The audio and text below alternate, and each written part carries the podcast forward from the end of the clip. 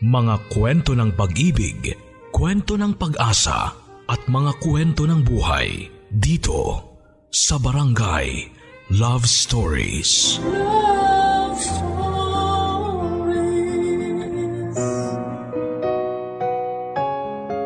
Marami sa atin ang nangangarap na makasakay ng eroplano. Ano kaya ang pakiramdam kapag lumipad na ang eroplano sa himpapawid? Para lang ba itong isang bus na sinasakyan sa kahabaan ng EDSA? May iba naman sa atin ay nangarap na maging isang piloto at gustong paanda rin ng isang eroplano at dalhin ito sa iba't ibang bansa isa ka ba sa gustong maging piloto? Handa ka na ba sa iyong paglipad? Dear Papa Dudut, Kung pera lang ang pag-uusapan ay hindi ko naging problema yan dahil may kaya ang pamilya ko. Ang nanay ko po ay isang dentist at engineer naman ang tatay ko. Ako po si Ernest at maswerte ako sa naging mga magulang ko Papa Dudut. Simula pagkabata ay ramdam ko na ang pagmamahal nila sa akin at ang tuwa nila kapag nakagawa ako ng mga bagay na maipagmamalaki nila. Kaya palagi akong honor sa klase at sumasali sa mga pa-contest sa school para mas lalong maging proud ang mga parents ko.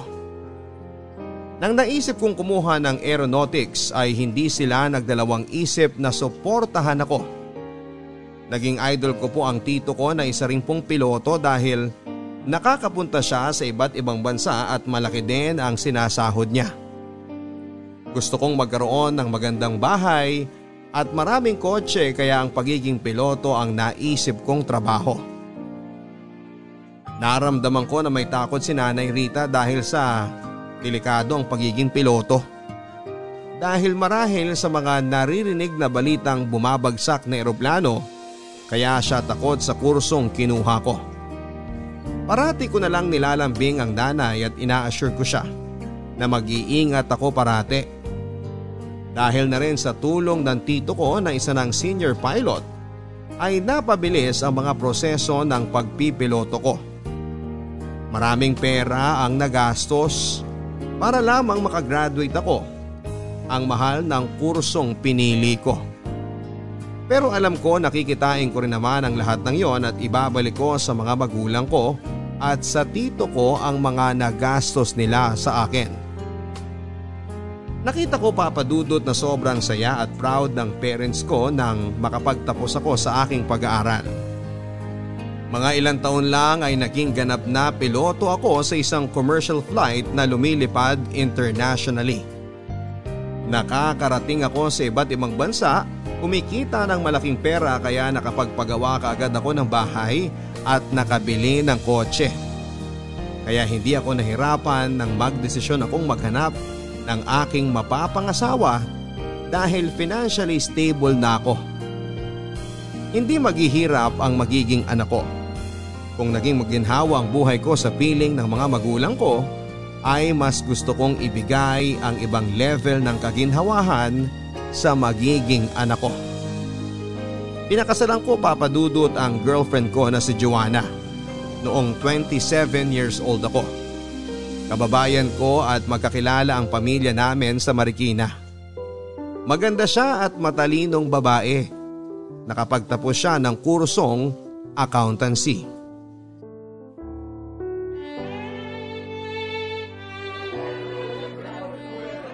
Anak, masaya ako para sa'yo. Bubuo ka na ng sarili mong pamilya. Salamat, Nay. Alam kong maaalagaan mo mga magiging anak ninyong dalawa ni Joanna. Sure ako mga gwapo't gwapa at matatalino magiging apo ko. Ilan ba ang plano mo na maging apo ko, ha, anak? Kahit ilan, Nay. Nako, ha? Kahit ilan talaga? Kung ilan ang mabuo. Kaya ko naman buhayin. Pero hinay-hinay lang at talagaan mong sarili mo. Hindi ka na binata. Mahalin mo ang asawa mo at magiging mga anak. Mahal na mahal ko si Joanna, Nay. Kaya nga pinakasalan ko siya eh. I will love her forever. At magiging faithful ako sa kanya. Tama yan, tulad ng tatay mo. Mahal niya ako at kayo mga anak namin kaya nga pinalaki namin kayo ng tama at sinusuportahan sa anumang gusto ninyo na makakabuti sa inyong buhay. Sana gabayan mo ng mabuti ang mga magiging apo ko. Gusto kong tumulad ang mga apo ko sa inyong mga anak ko na mababait at hindi ako binibigyan ng sakit ng ulo. Yes, Nay. I'll do that and you won't be disappointed. For sure, patuloy pa rin kayong magiging proud sa akin. That's my boy, my pilot. Ang saya ko nung graduate ka sa pagkapiloto mo. Parang kailan lang meron akong baby Ernest na karga-karga ko. Ikaw ang isa sa mga anak ko na hindi ako pinahirapan sa gabi. Ang pait-pait mo noon at syempre hanggang ngayon. Mabait po kasi ang mga magulang ko kaya naging mabait akong anak. Saan pa ba ako magmamana kundi sa inyo? Ah, ang sweet mo talaga. Congratulations again, anak. Salamat, Nay. Sige po, puntahan ko lang po muna si Joanna. Sasamahan ko siyang umikot sa mga bisita.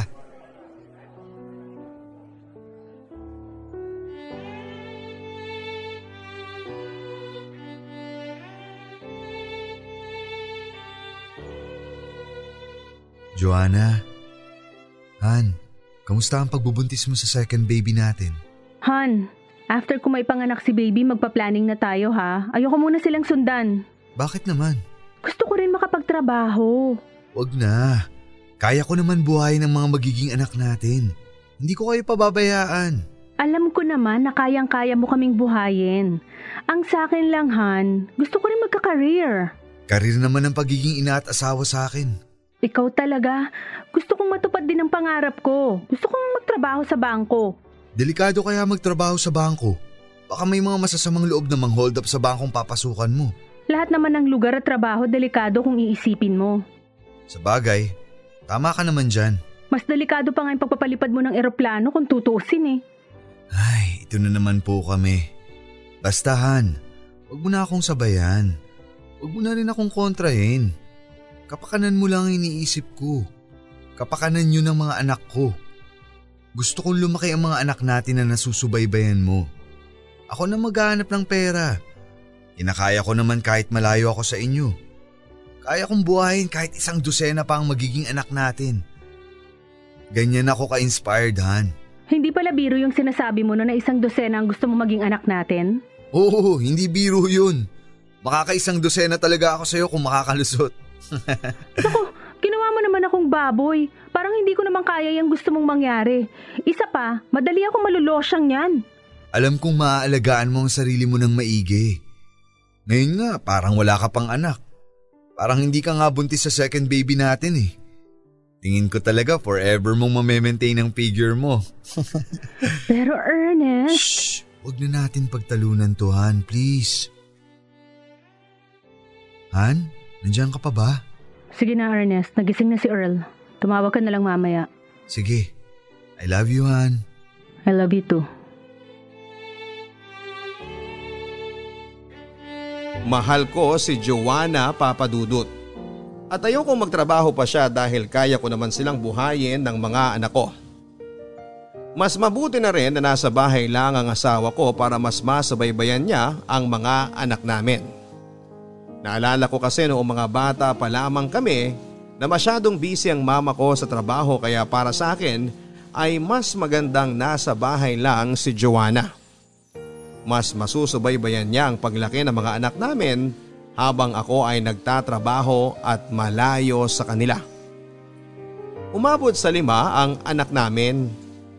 Hindi naman kami nahihirapan financially dahil nga sapat naman ang kinikita ko sa pagiging piloto.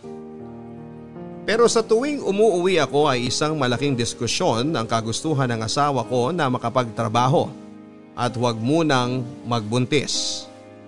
Para sa akin naman ay mas masaya ang bahay nang may maraming bata. Hindi naman ako nagkulang sa pagiging ama sa kanila. Kapag birthdays at may mahalagang okasyon, ay sinisigurado ko talagang present ako sa tabi nila. Parang Doremi ang mga anak namin papadudot. Halos hindi nabakante ang tiyan ng asawa ko. Kapag nakikita kami ng mga kaibigan ko ay sinasabihan nila ako ng ibang klase raw ako. Ang sipag ko raw gumawa ng baby. Ang sabi ko naman sa kanila na kapag kaya mong bumuhay ng isang dosenang anak, eh di gumawa ka ng isang dosenang anak. At para sa akin papadudot, dapat ay siguraduhin lang na mabibigyan ng sapat na edukasyon at natutugunan ng pangangailangan ng mga bata. Ito ang requirements para pwede kang magparami ng lahi. Ernest, kapag may panganak ko na tong pang-anim natin, pwede bang magpalaygate na ako? Ano? Bakit mo naman gagawin yun? Tama na siguro ang anim na anak. Ilang buwan pa lang nakakapagpahinga tong bahay bata ko eh, meron na namang laman. Han naman, ang saya-saya kaya ng bahay natin. Kinaiinggitan nga ako ng mga kaibigan ko kasi pwede na raw tayong gumawa ng YouTube channel natin. Simulan mo na kaya mag-vlog, Han. Nasasabi mo lang yan kasi hindi ikaw ang nagbubuntis. Di ikaw ang mag-vlog kung gusto mo. Ang hirap, Ernest, para na ako masisiraan ng ulo. Parati na lang ako nandito sa bahay, wala na akong ginawa kundi magbuntis. Mag-family planning naman tayo. Ayaw mo naman akong painumin ng pills. Para sana kahit magpakasasa ka. Ang dami mong pinagbabawal. Han, maraming beses na natin na pag-usapan to. Hindi ka magpapalay gate, tapos. Hindi mo ako pinapakinggan eh. Binibigay ko naman lahat sa inyo ah. Magandang bahay, magandang buhay. Nabubuhay ko naman kayo ng maayos. So anong problema mo, Joanna? Ernest, hindi ako nagpakasal sa'yo para maging paanakan. May sarili din akong pangarap. Pagkatapos kong gumraduate, nagpakasal agad ako sa'yo. Hindi ko na-enjoy ang pagiging dalaga ko. Anong gusto mong mangyari? Gusto mong maging dalaga ulit? Ganun ba? Ang hirap mo namang kausap. Hindi mo ako naiintindihan eh. Simple lang naman to. Nagtatrabaho ko para sa pamilya natin. Ako ang tatay, ikaw ang nanay. Kaya dito ka sa bahay. Masyadong makalumay ang pananaw mo. Basta, dito ka lang sa bahay. Di ikaw dito sa bahay. Palit tayo para maranasan mo ang pinagdadaanan ko araw-araw. Ako naman na magtatrabaho para hindi mo na magamit na dahilan yan. Akala mo ba madaling mag-alaga ng limang bata? Tapos may isa pang madadagdag? Anim na bata? Anong akala mo sa akin, daycare teacher? Para naman akong preso dito! Joanna, please. Pwede ba tumigil ka na? Sa ayaw at sa gusto mo, iinom ako ng pills pagkatapos kung may panganak to! Sige, subukan mo lang. Tama na ang anim na anak. Pagod na pagod na ako sa kakabuntis taon-taon. Pagod na pagod na ako sa buhay ko. Hindi lang naman dahil sa pera na bubuhay ang isang tao, Han. Gusto ko rin magkaroon ng fulfillment sa buhay. Sa ibang aspeto na pinapangarap ko noon. Kung ganito lang pala, mabubulok na lang ako dito sa bahay at mag-aalaga ng mga bata, eh bakit pa ako nag-aral at nagtapos ng college? Sana naging yaya na lang ako! Hindi kita maintindihan. Kinaiingitan ka ng mga kaibigan mo. Ito yung klase ng buhay na gusto sana nila para sa sarili nila. Maswerte ka, Han, at naibibigay ko lahat ng mga pangangailangan nyo. At higit pa, tapos galit na galit ka sa akin kasi gusto mo magtrabaho? Nagpapatawa ka ba? Mukha ba ako nagpapatawa? Ha? Meron bang nakakatawa sa mga sinabi ko? Hindi mo kailangan magtrabaho. Marami tayong pera. Inuulit ko, hindi naman pera ang habol ko. Gusto ko magkaroon ng buhay. Sige, kung hindi kita mapipigilan, di ikaw magtrabaho. Dito lang ako sa bahay. Titiyaya. Ako ang mag-aalaga sa mga anak natin. Bukas mag-apply ka na ng trabaho. Ang lakas naman ng loob mo magsalita ng ganyan. Bakit gaano ka ba katagal dito sa bahay? Oo, umuwi ka pag may mga special occasion, pero hindi mo alam ang hirap na mag-alaga ng limang bata araw-araw. Wala kang alam kasi wala ka naman dito. Kaya wag mo akong yabangan, Ernest. Provider ka lang pero hindi ka naging ama sa mga anak mo dahil hindi nila naramdaman ang presensya mo.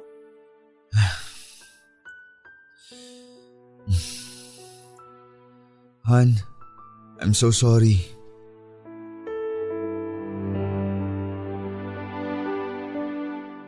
Natigilan ako sa sinabi ng asawa ko sa akin, Papa Dudut. Siguro nga ay gusto niya na talaga na explore din ang kakayahan niya dahil hindi nga niya napakinabangan ang natapos niya sa kolehiyo. Kaya pinayagan ko si Joanna na mag-family planning na kami at tama na muna ang anim na mga anak. Ang usapan namin na kapag naging 2 years old na ang bunso namin ay pwede na siyang magtrabaho. Nakita kong masaya ang asawa ko nang makapagtrabaho siya sa isang bangko at na-embrace niya ang pagiging career woman. Hindi naman niya napapabayaan ang mga anak namin dahil meron namang kaming mga yaya na mapagkakatiwalaan na nagbabantay sa mga anak namin. At parating nakatingin din ang nanay Rita sa mga apo niya. Kaya naman naging okay ang takbo ng buhay namin papadudot. Pero nang tumagal ay ako naman ang nakaramdam na parang may dinadala akong bahagi ng aking pagkatao na may gustong puntahan at i-explore sa buhay. Na hindi lang pera at mga material na bagay ang makakapawi ng uhaw na ito. May po ako sa pagkatao ko na dati ko nang inalis sa isipan ko na bala ko nang pagtuunan ng pansin papadudot. Gusto kong limutin na yon pero parang nakakabit siya sa puso't isipan ko. At gusto kong buksan ang maliit na butas na yon upang makahinga. Anim na ang anak namin ni Joanna. Pareho kaming may trabaho, piloto ako sa isang international commercial flight at sa bangko naman nagtatrabaho si Joanna.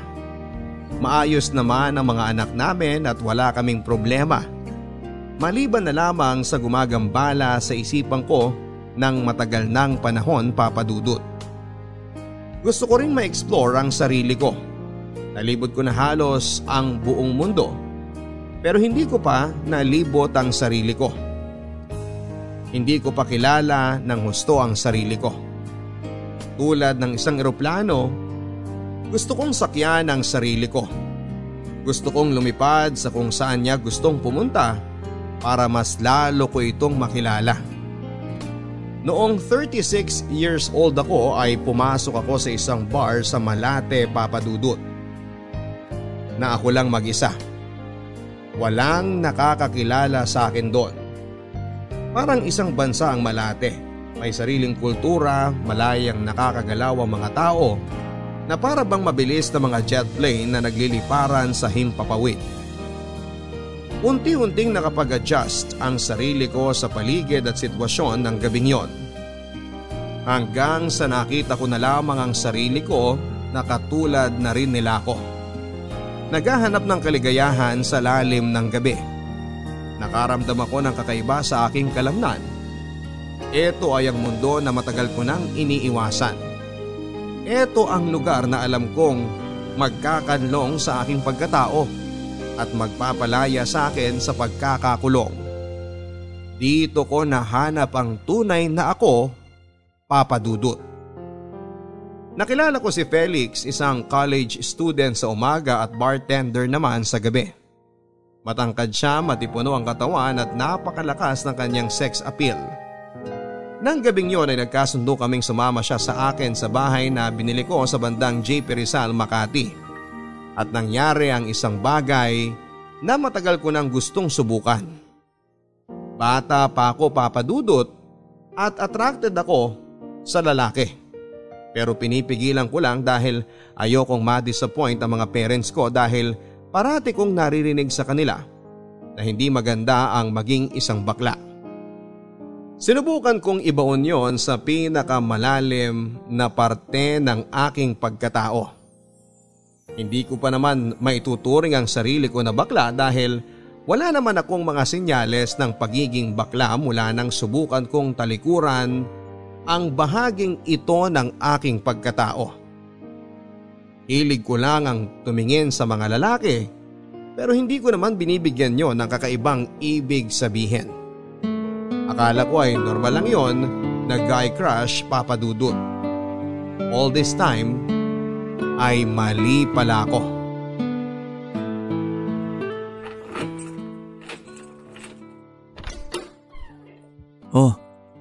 Nandito na tayo Ernest.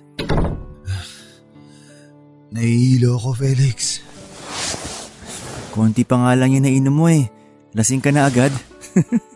Alam mo naman na madali akong malasing eh. Hina mo talaga. ako talaga ang mahina ah. Sa alcohol lang ako mahina. Hindi talaga ako sanay. At sa ilang din ako mahina. Isang tingin mo lang parang natutunaw na ako eh. Sanayin mo na ang sarili mo sa pag-inom. Para hindi na kita kailangan akayin pa uwi. Eh paano pag wala ako? Eto na nga eh, sinasanay ko na. Yakapin mo nga ako, mahal. Ayoko nga. Ayaw mo? Sige, iiyak ako. Oo na, sige na.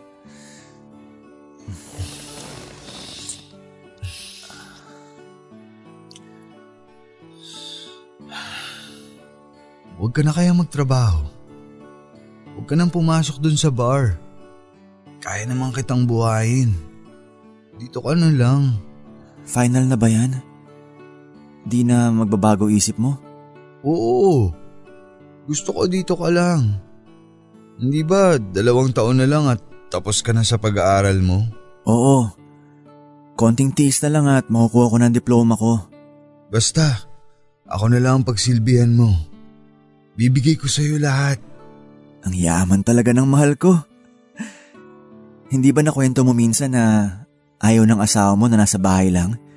Gusto niya nagtatrabaho rin siya? Gusto niya na may sarili siyang career? Oo, matigas ang ulo eh. Yun ang gusto niya kaya pinayagan ko na lang. Iba ka rin kasi. Hindi mo malang pinagpahinga. Nakaanim na sunod-sunod na anak ka. Daig mo pa yung rabbit sa hilig mo ah. Mukhang sa alcohol ka lang talaga mahina. Halikan mo ako, mahal. Please, mahal. Paligayahin mo ako.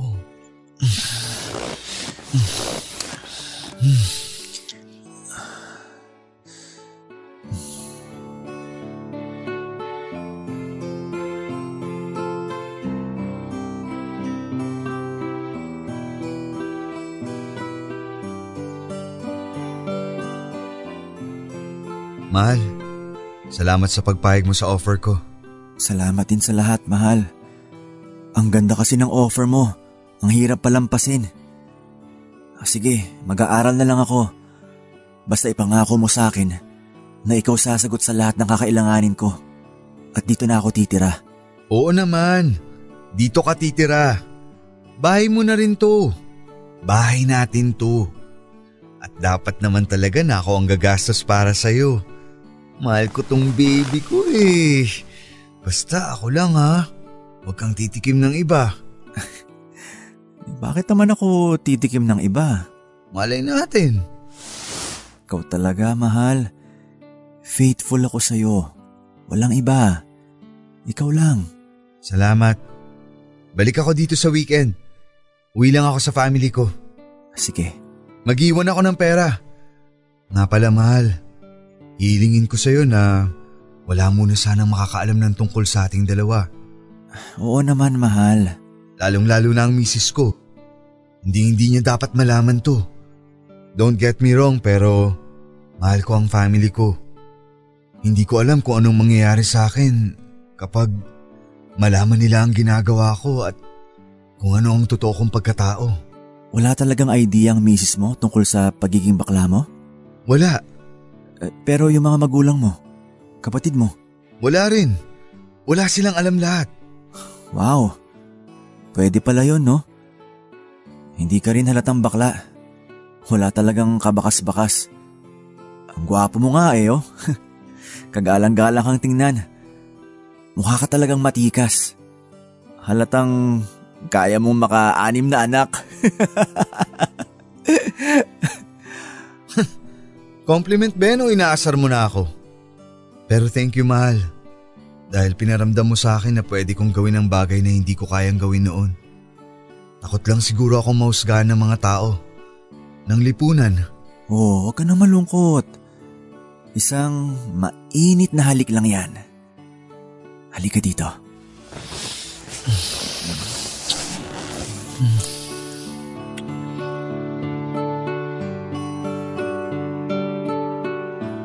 Nag-iingat akong malaman ng mga kakilala ko ang tungkol sa pagiging bakla ko.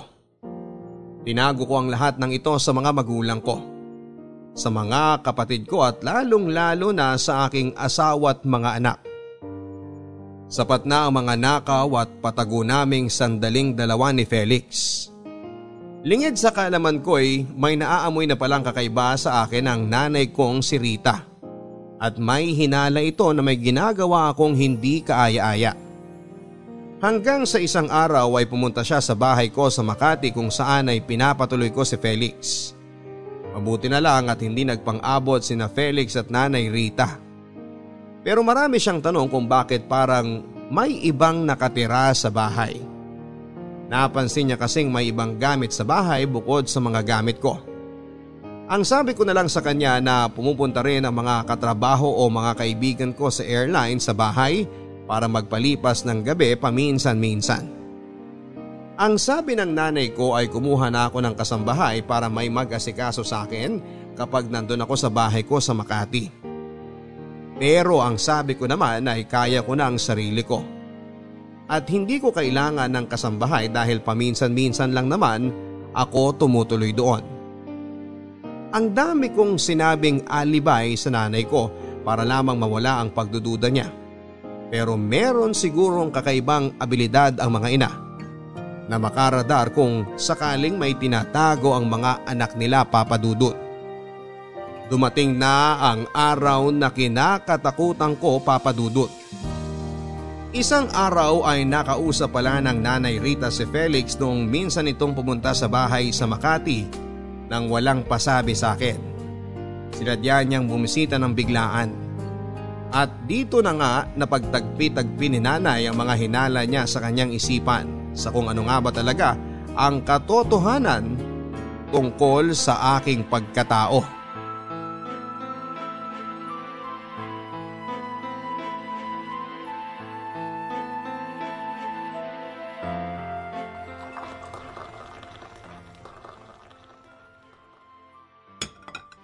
Kaano-ano mo yung Felix na yon? Ha? Ah, uh, kasama ko siya sa trabaho, Nay. Huwag kang magsinungaling sa akin. Kilala kita. Alam ko. Paano hindi ko malalaman dito ka galing sa akin kaya alam ko kung anong tumatakbo dyan sa utak mo. Hindi nagkakamali ang mga kutob ko, Ernest. Kailan pa ang relasyon ninyong dalawa ng Felix na yon, ha? Ah, uh, Nay, Inumin mo yung tinimpla kong tsaa habang mainit pa. Ernest, pinalaki kita sa abot ng makakaya ko. Namin ng tatay mo. Lahat ng mga pangangailangan mo binigay ko sa iyo, sa inyo na mga kapatid mo. Dahil gusto kong lumaki kayo na walang masabi sa akin at sa tatay ninyo. Alam kong tinatago mo lang ang lahat dyan sa puso mo. Tinatago mo sa sarili mo kung ano talaga ang gusto mo. Nararamdaman ko yun kaya pinipilit mong maging normal ang buhay mo. Ernest anak, naiintindihan kita. Nay, hindi ko alam na ito pala talaga ako. Nito ko lang nadiskubre. Pinilit ko naman na labanan to eh. Pero dumating ang oras sa kinailangan na nitong kumawala. Sa totoo lang, hindi ko alam ang magiging reaksyon ko nung malaman ko. Litong-lito ako. Ayoko sanang tanggapin at sinubukan kong huwag pansinin pero nilamon ako, Nay. Nilamon ako. Naiintindihan kita pero tigilan mo na ang pakikipagrelasyon mo sa lalaking yun. Pero Nay, wala naman pong makakaalam. Anong walang makakaalam? Nalaman ko nga, di ba? Protect your family, anak. Paano ko malaman ni Joanna to? Anong mukha ang iyaharap mo sa kanya sa mga tao? Kinahihiyaan niyo ako? Ganon? Tanggap kita kung ano ka dahil mahal kita. Dahil anak kita. But come on, Ernest. May asawa ka na. Tapos gusto mong ipaalam sa mga tao na bakla ka? Ganon ba, anak? Don't be a disappointment to us, anak, please. Kung gusto mo ng lalaki, wag dito sa Pilipinas. Wag ka dito magkalat. And also, always protect yourself. Naku anak, please tell me na you practice safe sex. Mahirap na magka-HIV. Huwag mong sirain ang buhay mo. Hindi naman porket bakla magkaka-HIV na, Nay. Huwag kayong mag-alala. Safe naman po kami lagi ni Felix. Nay, si Felix ang nagpalabas ng totoong ako. Siya lang ang lalaki sa buhay ko. Mahal ko siya, Nay. Kumising ka nga! Tingnan mo ang sarili mo sa salamin. Lalaking lalaki ka tapos mahal mo yung lalaking yon? O sige, sabihin na natin na mahal mo na nga. Wala na tayong magagawa, nandito na tayo eh. Ang tanong, mahal ka ba niya? Ano? Sagutin mo ako. Oo, naniniwala akong mahal niya ako. Tumigil ka, Ernest. Hindi ka mahal ng lalaking yon. Pera. Pera mo lang ang mahal niya. Hindi ikaw. Hindi totoo yan, Nay. Anong hindi totoo? Sabihin mo sa akin, hindi mo ba siya binibigyan ng pera? Kung hindi mo siya binibigyan at nakikipagrelasyon pa rin siya sa'yo, ayun, baka nga mahal ka niya. Pero, kung binibigyan mo siya ng pera na para kang sugar daddy o sugar mommy o whatever, hindi pagmamahal yun. Yan ang tingin ng lipunan eh. Para sabihin ko sa inyo, hindi yan ang nangyayari sa amin ni Felix. Nagmamahalan kami.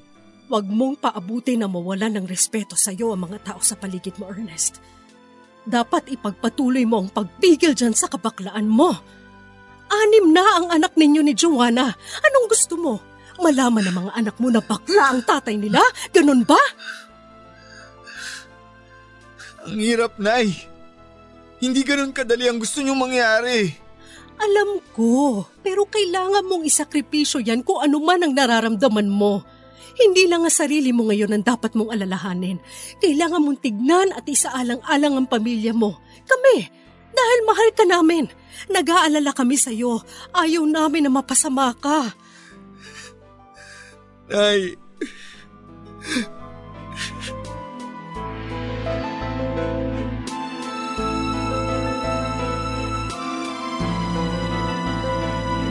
Sa mga oras na yon ay hindi magkasundo ang utak at puso ko sa kung ano ang magiging desisyon ko papadudot. Tama rin naman si nanay pero mahal ko po talaga si Felix at hindi ko kayang iwanan siya. Pero sa kabilang banda ay hindi ko rin po kayang iwanan si Joanna at hindi ko po kayang masira ang pamilya ko. At ayoko magmukhang katawa-tawa sa mga anak ko. Kung masisiguro ko lang na hindi pupunta si Joanna sa bahay ko sa Makati at magiging sobrang busy siya sa kanyang trabaho sa bangko ay hindi niya talaga malalaman ang tungkol sa aming dalawa ni Felix. Pero nanigurado na rin ako papadudot. Kumuha ako kaagad ng isang apartment para lang kay Felix. Para doon na kami magkikita kung gusto ko siyang makayakap at makatabi sa pagtulog. Hindi ko kayang isipin na sa isang iglap ay sasambulat ang lahat ng tungkol sa tinatago kong kabaklaan. Hindi ko kayang mawala si Joanna at mga anak namin. Hindi ko kayang magiba ang trato ng tatay ko, mga kapatid ko at mga kamag-anak namin sa akin. At ayaw ko naman na iwan ako ni Felix dahil iba ang naibibigay niyang kaligayahan sa akin. Binuo ni Felix ang pagkatao ko, Papa Dudut. Mahal ko ang pamilya ko, Papa Dudut. Alam kong hindi masisira kung ano man ang meron ako kung iwan ko si Felix. Pwede ko namang iwan na lang siya at talikuran. Pero it's easier said than done, Papa Dudut. Hindi ko talaga kaya na i-let go siya dahil may iba siyang naibibigay na kasiyahan at fulfillment sa pagkatao ko. Kaya naman ipinagpatuloy ko ang pakikipagrelasyon ko kay Felix at alam ni Nanay Rita ang lahat. Dahil sa mahal ako ng nanay ko ay isa na siya sa mga nagtatakip sa relasyon namin ni Felix. Dahil ayaw niyang masira ang pagkatao ko at kung ano ang naabot ko sa buhay. Pinaghirapan ko ang lahat ng tinatamasa kong ito papadudot at ayaw niyang sa isang iglap ay mawawala ang lahat na parang bula.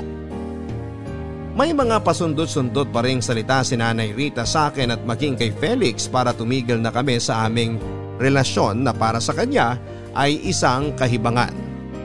Ang sabi ko naman ay hindi bali ng nahihibang basta makapiling ko lang si Felix. Iba talaga ang naging tama sa akin ni Felix Papadudut.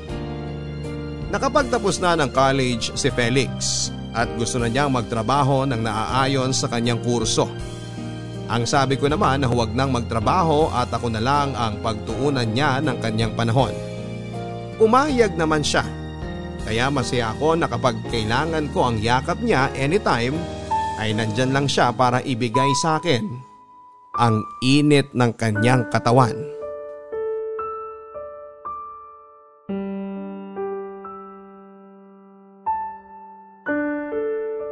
Tuloy ang bakasyon nyo ng family mo sa Hong Kong? Oo, matagal nang naplano to. Sa susunod, tayo naman. Aasahan ko yan. Oo naman. Kailan ba ako nagbitiw ng pangako na hindi ko tinupad? Sa bagay. Pero yung nanay mo kasi, Oh, bakit? Anong meron kay nanay? pagsabihan mo naman yung nanay mo. Sumusobra na kasi eh. Nakakasawa na. Nakakarindi. Putak ng putak eh. Kung pagsalitaan ako, ganun-ganun na lang. Kapag hindi siya tumigil, talagang iiwan na kita. Pwede ba mahal, kumalma ka lang. Hayaan mo na si nanay. Matanda na yun kaya siya ganun. Huwag kang mag-alala, aayusin ko to. Akong bahala. Paano ako kakalma? Eh hindi mapigilan ang bunganga ng nanay mo sa kakatalak. Pag hindi ako nakapagtimpi, bubusalan ko yon. Mahal, yun naman ang wag mong gagawin. Nanay ko yun. Alam ko nasasaktan ka na sa mga sinasabi niya, pero konting pasensya pa please. Mahal, Paano ako kakalma? Eh nakakairita na siya eh. Kesyo, tamad daw ako. Ayoko raw magtrabaho kaya ako nakasiksik sa'yo. Yan ang parati niyang ibinabato sa akin. alam ko namang hindi ka tamad. Alam nating dalawa na hindi ka nakikisiksik dito, di ba? At may isa pa akong alam. Alam ko rin na mahal mo ko. Dapat lang. Ikaw naman to may gustong hindi na ako magtrabaho ah. Sinunod lang kita. Ganyan kita kamahal, Ernest. Alam ko naman yun. Ayusin mo to ah. Binabalaan na kita. Baka bukas, tuluyan na ako hindi magpakita sa'yo sa buwisit ko sa nanay mo.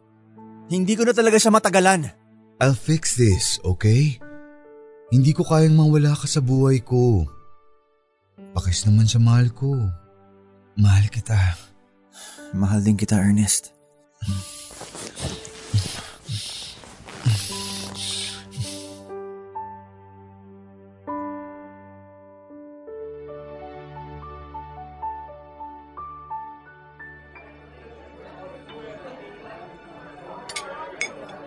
Nay, tigilan mo na si Felix.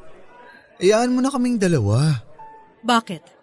Ano bang sabi ng lalaking yun sa'yo, ha? Nag-iingat naman kaming dalawa. Alam mo, Ernest, ikaw itong sisira sa sarili mo. Tanggap kita kung ano ka, pero Pero hindi pwedeng ganito, ganyan. Paano yung nasabing tanggap niyo ako kung ang dami niyong kondisyon? may asawa ka na. Kung siguro wala ka pang pamilya, pwede ka manlalaki ng manlalaki. Alam mo bang pinagtatakpan na kita sa asawa mo? Nagsisimula na siyang magtanong. Naghihinala na siya na baka meron kang ibang babae. Kung alam lang niya na lalaki at hindi babae, baka mabaliw ang asawa mo. Nay, huwag niyo namang gawing katatawanan to, please. Hindi madali itong pinagdaraanan ko. Nay, ayokong malaman ni Joanna ang tungkol dito. Alam mo, kung hindi mo titigilan tong relasyon mo sa Felix na yan, malalaman at malalaman talaga ng asawa mo. Darating ang panahon na hindi ko nakakayanin pang pagtakpan ka. Pagtataksil itong ginagawa mo at ang pinakamasama dito ay kinukonsinti ko ang pagtataksil mo, Ernest. Masusunog ang kaluluwa ko sa impyerno. Hindi ka ba natatakot sa pwedeng mangyari sa akin? Nay, alam ko pong nahihirapan na rin kayo na pagtakpan ako pero please lang po. Unting panahon pa. Tulungan niyo na muna ako habang nag-iisip ako ng maganda na pwede kong gawin. Lahat ng paraan ng pagtulong sa iyo ginawa ko na Ernest. Sino bang ina ang gugustuhin ipahamak ang kanilang anak? Pero darating talaga ang panahon na liliyab itong apoy na to at masusunog ka sa ginagawa mong pagtataksil. Malito! Kailangang itama mo to at hindi pwedeng mali ang aayos sa isang pagkakamali. Ano ka pang bata ka? Bakit ba umabot sa ganito ang lahat? Pinapahirapan mo ang nanay mo. Hirap na hirap na ang kalooban ko. Sorry nanay. Patawarin mo ako. Nagpatuloy ang paglilihim ko kay Joanna Papadudut at patuloy din ang pagtatakip sa akin ng nanay Rita ko dahil buo ang desisyon kong hindi iwan si Felix. Buo ang desisyon ko na ipagpatuloy ang relasyon naming dalawa. Na ipagpatuloy ko ang pagtataksil ko sa aking asawa at mga anak. Dumating ang araw ng paghuhukom papadudot. Nalaman ni Joanna ang tungkol kay Felix at nalaman niya ang pagtatakip sa akin ng nanay. Narinig pala niya ang nanay ko isang araw na kinakausap ako sa telepono at pinagsasabihan na tuluyan ng tigilan ang relasyon ko kay Felix at tigilan na ang kabaklaan ko. Kaya nalaman niyang bakla ang pinakasalan niya. Nabakla ang ama ng anim niyang mga anak. Halos gumuho ang mundo niya nang nalaman niya ang lahat ng ito. Feeling ko talaga ng mga oras na yon ay gusto ko nang matunaw at mawala sa mundo dahil hindi ko kayang harapin ang ginawa kong gulo. Ang ginawa kong pagtataksil ay parang bulkang nag-aalboroto, pumutok at yumanig sa aming lahat. Nabalutan ng makapal na abo ang aming pagsasama. Gustong umalis ni Joanna kasama ang mga anak namin at iwanan ako. Ayokong iwan ako ni Joanna at mawala sa akin ang mga anak ko. Hindi ko kayang masira ang pamilya ko. Hindi ba pwedeng dalawa na lang ang mahalin ko? Si Joanna at si Felix. Hindi ba pwedeng magkasundo na lamang kaming tatlo na magsama? Sa tingin ko naman papadudot ay kung bubuksan lang ni Joanna ang kanyang isipan na ay posible naman na maging masaya kaming tatlo. Hindi nga tanggap ng lipunan ng ganong klase ng setup sa isang relasyon. Pero pwede naman kaming mag-adjust. Pero baliwala ang lahat ng mga justification ko sa kung pupwede ba kaming tatlo. Dahil hindi kailanman mangyayari yon. Eto na ako papadudot. Haharapin ko na ang isa sa mga pinakamalaking battle ng buhay ko. Kailangan ko nang harapin ang asawa ko. Kailangan ko nang harapin si Joanna.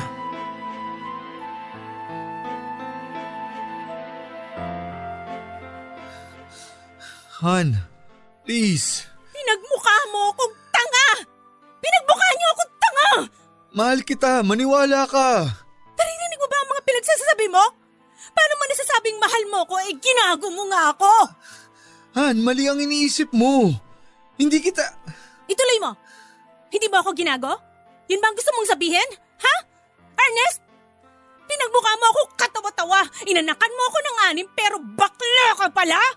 Ano bang iniisip mo tuwing nagsisex tayo? Ha? Ano? Basta Han ang alam ko. Mahal kita. Nakakagago yung pagmamahal na yan. May mahal bang pinagtataksilan? Sumagot ka! Sagot! Mahal kita. Ano pang kasinungalingan ang gusto mong sabihin, ha? Ano pa? Sino-sino pang lalaki ang pinatulan mo? Sino? Wala. Si, si Felix lang ang lalaki ko. Mahal ko kayong dalawa. Hindi ako nagpakasal sa'yo para maging isang payaso.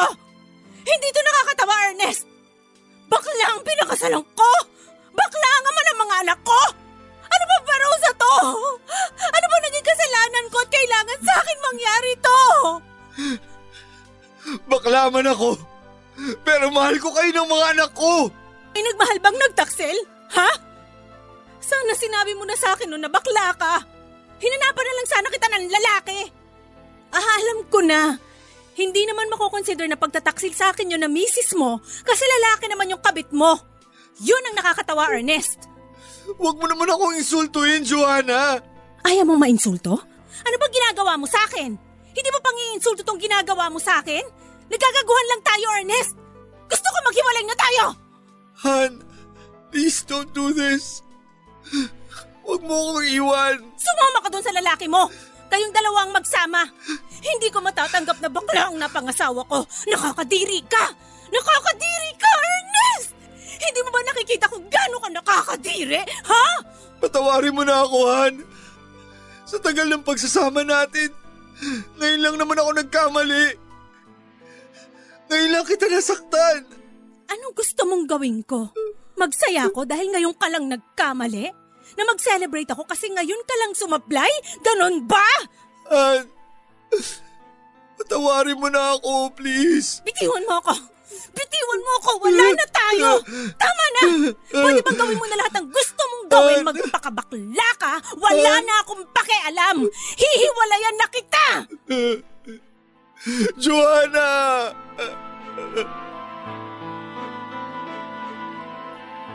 Umalis si Joanna sa bahay bit-bit ang mga anak namin papadudot. Walang ibang nakakaalam tungkol sa relasyon namin ni Felix at ang tungkol sa pagiging bakla ko kundi ako, si Felix, si Nanay Rita at si Joanna lang. Hindi rin ipinagkalat ni Joanna ang tungkol sa totoo kong pagkatao, bagay na ipinagpapasalamat ko ng lubos sa kanya. Wala siyang kahit na anong pasaring tungkol sa nangyari sa amin sa social media. Pinili niyang manahimik at itago na lamang sa sarili niya ang pinagdadaan na naming mag-asawa. Mas talong tumaas ang respeto ko sa kanya nang dahil doon papadudot. Kahit sanay akong malayo sa kanila dahil sa pagiging piloto ko, ay kakaiba ang unang gabi na wala sa bahay ang mag-iina ko. Ang gabing iniwan ako ng babaeng pinakasalan ko. Nakakabingi ang katahimikan sa bahay ng gabing yon. Balisang balisa ako. Hindi ko alam ang uunahin kong gawin. Ang daming tumatakbo sa isipan ko at ang bigat ng puso ko. Para akong unti-unting nauupos na parang kandila papadudot. Ganito ba talaga ang pagiging bakla? Kailangan kong mamili kung itutuloy ko ang buhay kasama ni Felix o magpapatuloy sa buhay kasama ang mag-ina ko. Naguguluhan ako habang tinitingnan ko ang buong bahay, ang lugar kung saan kasama ko ang mga anak ko. Naaalala ko yung mga pagkakataon na super proud sila sa tatay nila. Dahil mabait daw ang tatay nila at sobrang responsable. Matalino raw ako at matapang dahil nakakapagpalipad ako ng eroplano. Makaramdam ko matapos ang lahat ng nangyari papadudot ay parang nag-crash ang eroplano ko. Ang buhay ko ang mismong eroplano na bumagsak dahil hindi ko napalipad ng tama. Kinausap ng nanay Rita si Joanna at sinabi nitong hiniwalayan ko na si Felix at nangakong hindi na muling gagawa ng bagay na may kinalaman sa kabaklaan. Bumalik si Joanna sa akin kasama ang mga anak namin papadudot at sobrang saya ng puso ko. Tuluyan ko bang iiwanan ng parte ng buhay ko na kasing kulay ng bahaghari? Tuluyan ko na bang kakalimutan ang mga gabing yakap-yakap ko si Felix? Ibabaong ko na ba sa limot ang lahat? Hindi na tulad ng dati ang lahat papadudot. Hindi na naibalik sa normal ang pagsasama namin ni Joanna. Nababalot na ng pagdududa ang relasyon naming dalawa. Araw-araw ay hindi nawawala ang paghihinala. Alam ko naman na matatagalan bago mawala sa sistema ni Joanna ang lahat ng mga nalaman niya. Maghihintay ako papadudot Hihintayin ko na bumalik ang dating Joanna na kilala ko na katuwang ko. Ang dating Joanna na mahal na mahal ako. Ang Joanna na asawa ko. Nagpapasalamat ako sa nanay Rita ko dahil nakumbinsi niya si Joanna na makipagbalikan sa akin. Muling nabuo ang pamilya ko papadudot. Naniniwala silang dalawa na tuluyang kong maaayos ang direksyon ng buhay ko. Papadudod sabihin nilang kahibangan. Sabihin na nilang napakagago kong tao. Sabihin na nila ang gusto nilang sabihin pero hindi ko talaga matiis si Felix. Kailangan ko siya sa tabi ko. Kailangan ko siyang makita, makausap at makasama. Kailangan kong maramdaman ang presensya niya kailangan ko ang mga yakap niya sa akin na nagpapakalma. Kailangan ko ang mga halik niya na magsasabing magiging okay din ang lahat. Kaya naman gumawa ako ng paraan para maipagpatuloy ang relasyon naming dalawa ni Felix. Nagrent kami ng apartment sa lugar na hindi maiisip ni Joanna na pupuntahan ako. Tuwing nasa Pilipinas ako ay sinisigurado ko na mapupuntahan ko talaga si Felix. Bukod sa mga patago naming pagkikita ay tinuloy ko rin ang sustento ko sa kanya. Sa kabila ng lahat ng pag-iingat at pagsisinungalin ay malalaman pa rin pala ni Joanna na itinuloy ko ang namamagitan sa amin ni Felix. Talagang matindi ang pakiramdam ng asawa ko. Nagpasama pala si Joanna sa kaibigan niya sa trabaho para sundan ako at nalaman niya ang bagong apartment namin ni Felix. Ibang sasakyan ang ginamit ni Joanna kaya hindi ko napansin. Sasakyan pala ito ng katrabaho niya.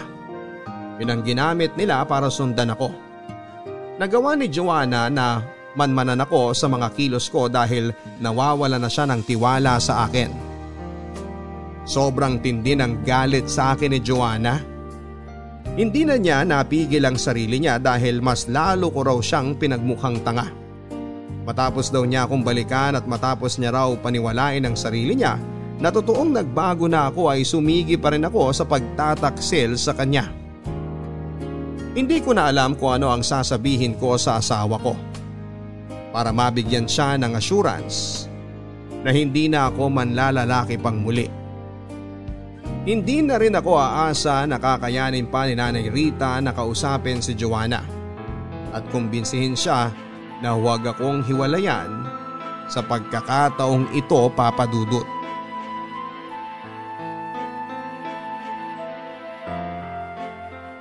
Please naman, makinig ka sa akin, Han. Kitang-kita ko ang lahat. Kitang-kita ng mga mata ko ang lahat, Ernest. Anong tawag mo sa kanya? Ayoko magwala dito. Alam kong bakla ang asawa ko at hindi niya kayang pigilan ang pangangati niya. Ilang beses mo bang kinakamot ang katinitong si Ernest Felix? Magkano bang binibigay niya tuwing kinakamot mo siya ha? Han, please. Anong rason na naman ang sasabihin mo, Ernest? Nag-usap lang kayo dito sa apartment? Kaninong apartment to? Kay Felix?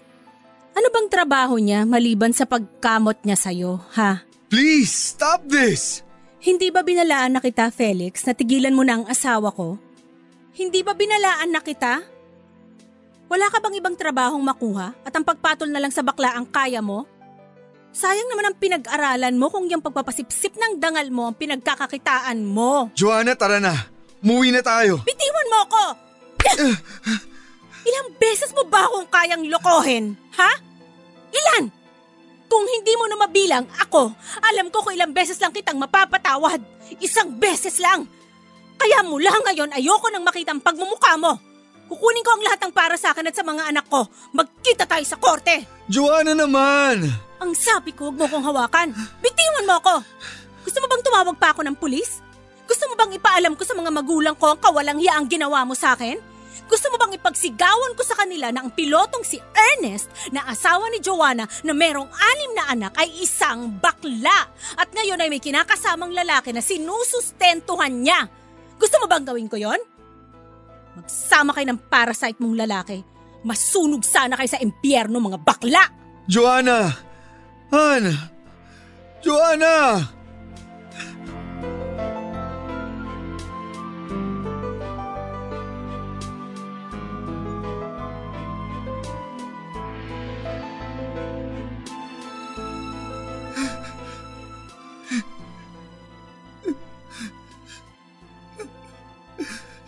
Nay, Ano bang iniiyak mo dyan? Tumigil ka nga. Eto, uminom ka ng tsaa. Itigil mo na yung pag-iyak mo. kausapin mo si Joanna, Nay. Please. Sinabi ko na sa'yo na walang kahihinat na na maganda yung pagkabakla mong yan. Okay naman na maging bakla ka pero iba kasing sitwasyon mo. Mali ang ginawa mo anak. Maling mali. Sana iningatan mo yung pagkakataon na ibinigay sa'yo ni Joanna. Ngayong pinili mong pagkabakla mo, edi heto na tayo. Nandito na tayo ngayon sa puntong to. Alam mo bang pinag-uusapan na tayo ng mga kamag-anak natin? Kung ako ang tatanungin mo, sasabihin ko sa iyo ang totoo. Nahihiya ako. Hiyang-hiya. Dahil hindi maganda ang ginawa mong pagtataksil sa asawa at mga anak mo. Hindi maganda ang ginawa mong panloloko kay Joanna. Anak, hindi ko ikinahihiya ang pagiging bakla mo. Tanggap ko yon. Marami akong kilalang bakla at malapit ako sa kanila. Pero nabubuhay sila na walang sino mang niloloko. Hindi sila naglihim. Naging totoo sila sa sarili nila at sa mga tao sa paligid nila. Wala silang inagrabyado. Sana noon pa sinabi mo na sa akin ang lahat. Nay, Nandito na tayo sa sitwasyong ayaw sana nating mangyari.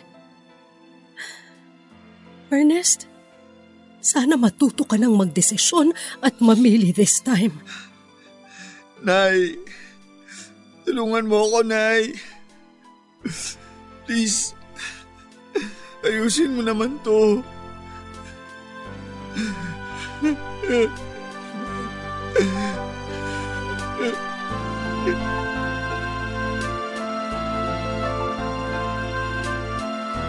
Kumalat ang balita papadudot at parang apoy na nasusunog na lumang bahay na gawa sa kahoyon.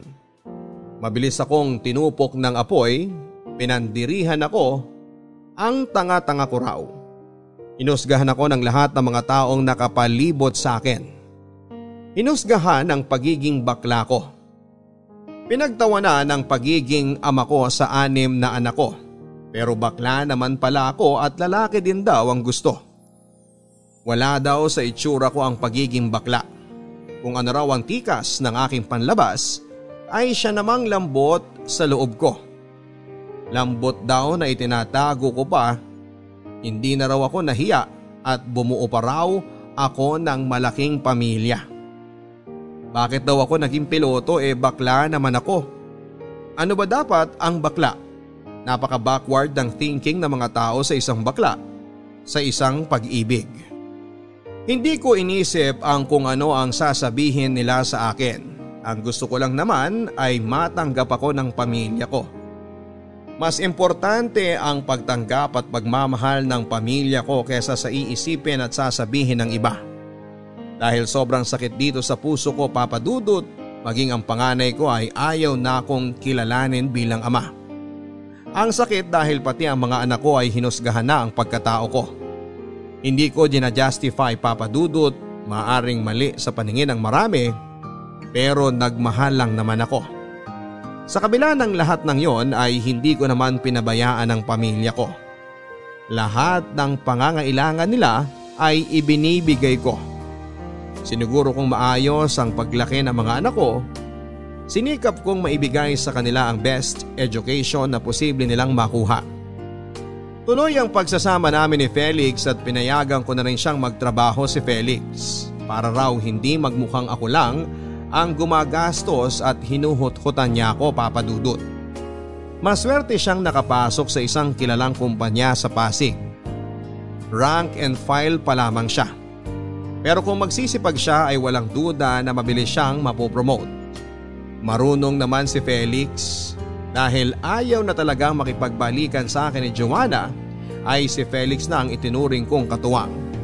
Nakisuyo na lamang ako kay Nanay Rita na ibigay sa mga anak ko ang nararapat na suporta, sustento dahil wala silang kasalanan sa lahat ng ito.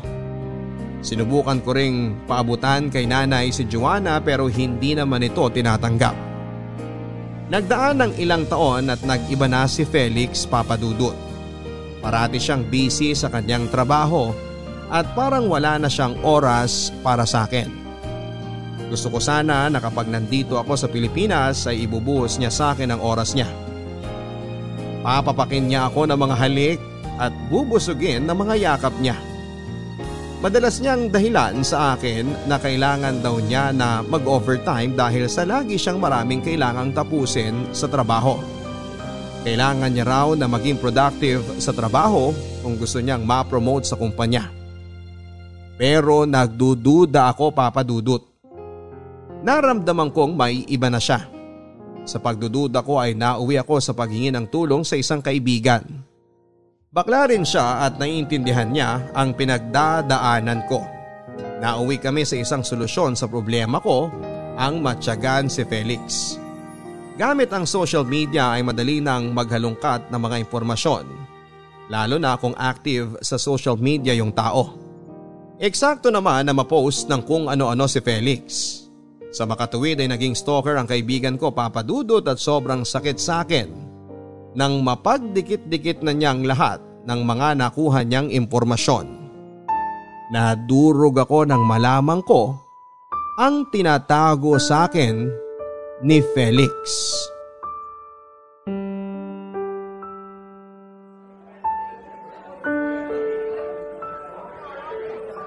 Hi Felix. Ernest? Nagulat ka ba? Are you expecting someone? Bakit ka nandito? Ako dapat ang magtanong sa'yo kung bakit ka nandito. Ah, saan ka nagpark? I'll walk you to your car. Umuwi ka na. Susunod ako. Sa apartment na tayo mag-usap. Bakit pinauwi mo ako? Ayaw mo ba akong kasama dito? Okay, sige. Aaminin ko na. Oo, I'm expecting someone. Please, Felix. Huwag kang gumawa ng gulo. So, tama nga lahat ng mga hinala ko. Mahal ko siya. Hindi ko akalaing aabot ako sa punto na kakailanganin ko ng babae sa buhay ko, Ernest. Don't get me wrong. Mahal din kita pero... Pero ano? Pero wala kasi ako ng kung anumang na ibibigay niya sa'yo pag bumubuka ka siya, ganun ba? Hindi, Felix. Hindi mo ako mahal. Ano pa bang gusto mo? Ang dami kong ginawang sakripisyo para sa relasyong to. Para sa'yo! Sino yung tinatawagan mo? Han, nandito siya. Huwag ka munang tumuloy dito. So ano to? Alam niya na nag-exist ako? Tuloy ang sustento ko sa'yo tapos may girlfriend ka? Ah, pineperaan mo nga lang ako. Bakit ko nasabi? Kasi alam kong matagal ka nang natanggal sa trabaho. Ernest. Huwag kang mag-alala. Tanggap ko ang lahat ng pagtataksil mo. Minsan na ako nagtaksil. Siguro ito ang karma ko sa ginawa kong pagtataksil sa asawa ko. Taksil din ang ipinagpalit ko sa asawa ko. Pero minahal kita. Hindi ko lang kaya magsama tayo na tayo lang. Lalaki ako. Maghahanap at maghahanap ako ng babae. Gusto ko rin bumuo ng sariling pamilya. Patawad, Ernest. Pumayag naman ang girlfriend ko sa magiging setup natin kung sakali eh. Ano? Pumayag siya dahil pareho kayong walang trabaho at ako ang source of income nyo? Ganun ba? Oo, oh, ganun nga. Kung tutuusin, pinagtrabahuan ko naman na nakuha kong pera sa'yo ah. Ginagamit mo ang katawan ko. Bayad ako sa kung ano mang ibinigay mo sa akin. Gago ka! Ang kapal na mukha mo! Gago! Mas gago ka!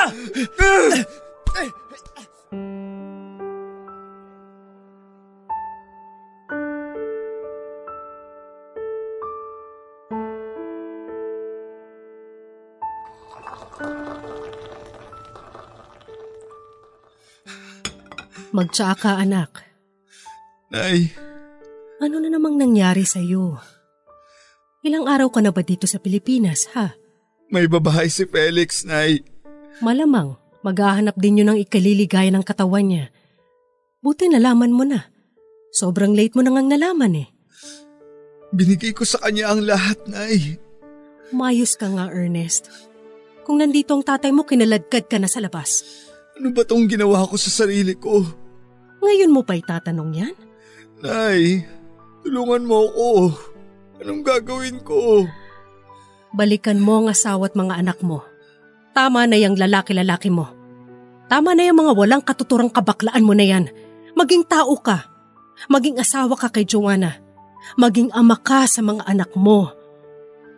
Alam ko, may ilalambot pa rin sa puso ni Joanna. Isalba mo ang pamilya mo. Isalba mo ang pagkatao mo.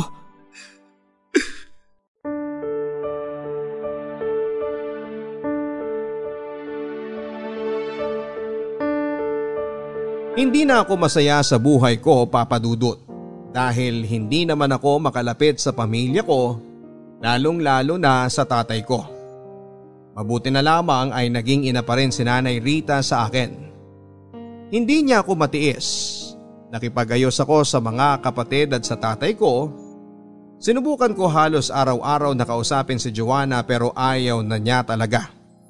Hindi ko na alam kung ano ang gagawin ko para patawarin at tanggapin niya ulit sa buhay niya.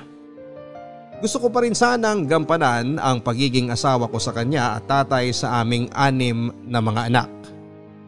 At kahit naman tinuloy ko ang relasyon namin ni Felix matapos akong iwan ni Joanna sa pangalawang pagkakataon, ay hindi naman papadudot na wala ang pagmamahal ko sa kanya. Gusto ko nang magbago talaga. Kailangan ko lang labanan ng urge na nararamdaman ko sa mga lalaki. Hindi naman masama ang pagiging bakla. Ang masama ay ang magsinungalin at lokohin ang mga taong nagmamahal sa iyo. Guilty as charged ako, papadudot. Tuwing umuwi ako ng Pilipinas ay tumutuloy ako sa kapatid ko sa Malabon. Hilig ng kasambahay nila ang makinig ng programa ninyo papadudot. Nakakaaliw ang mga kwento at talagang kapupulutan ng aral. Kaya naman sumulat na ako sa inyo at nagbabaka sakali na ibahagi sa ating mga tagapakinig ang kwento ng buhay ko pag-ibig at pag-asa. Alam ko na mas marami ang mga listeners natin ang mas may mabigat na pinagdaraanan. Pero sana kahit paano ay nakapaghatid ng konting kalinawagan itong kwento ko. Gusto ko sana makiusap sa lahat na sana huwag tayong manghusga ng tao. Sana ay pilitin natin o pag-aralan nating intindihin ang sitwasyon na pinagdaraanan po ng iba. Palawagin natin ang ating pananaw tungkol sa pag-ibig. Ano man ang maging kasarian. Sana ay huwag tayong maging taksil sa mga minamahal natin. Dahil dito nag-uumpisa ang ikakasira ng inyong pagmamahalan at ikakawasak ng inyong pamilya. Tulad ng nangyari sa akin. Sana nakikinig ngayon ang asawa kong si Joanna at ang mga anak namin. At sana balang araw ay mapatawad nila ako. Mahal na mahal ko sila papadudot. Ang inyong kabarangay forever, Ernest. Mga kwento ng pag-ibig, kwento ng pag-asa at mga kwento ng buhay dito sa Barangay Love Stories. Love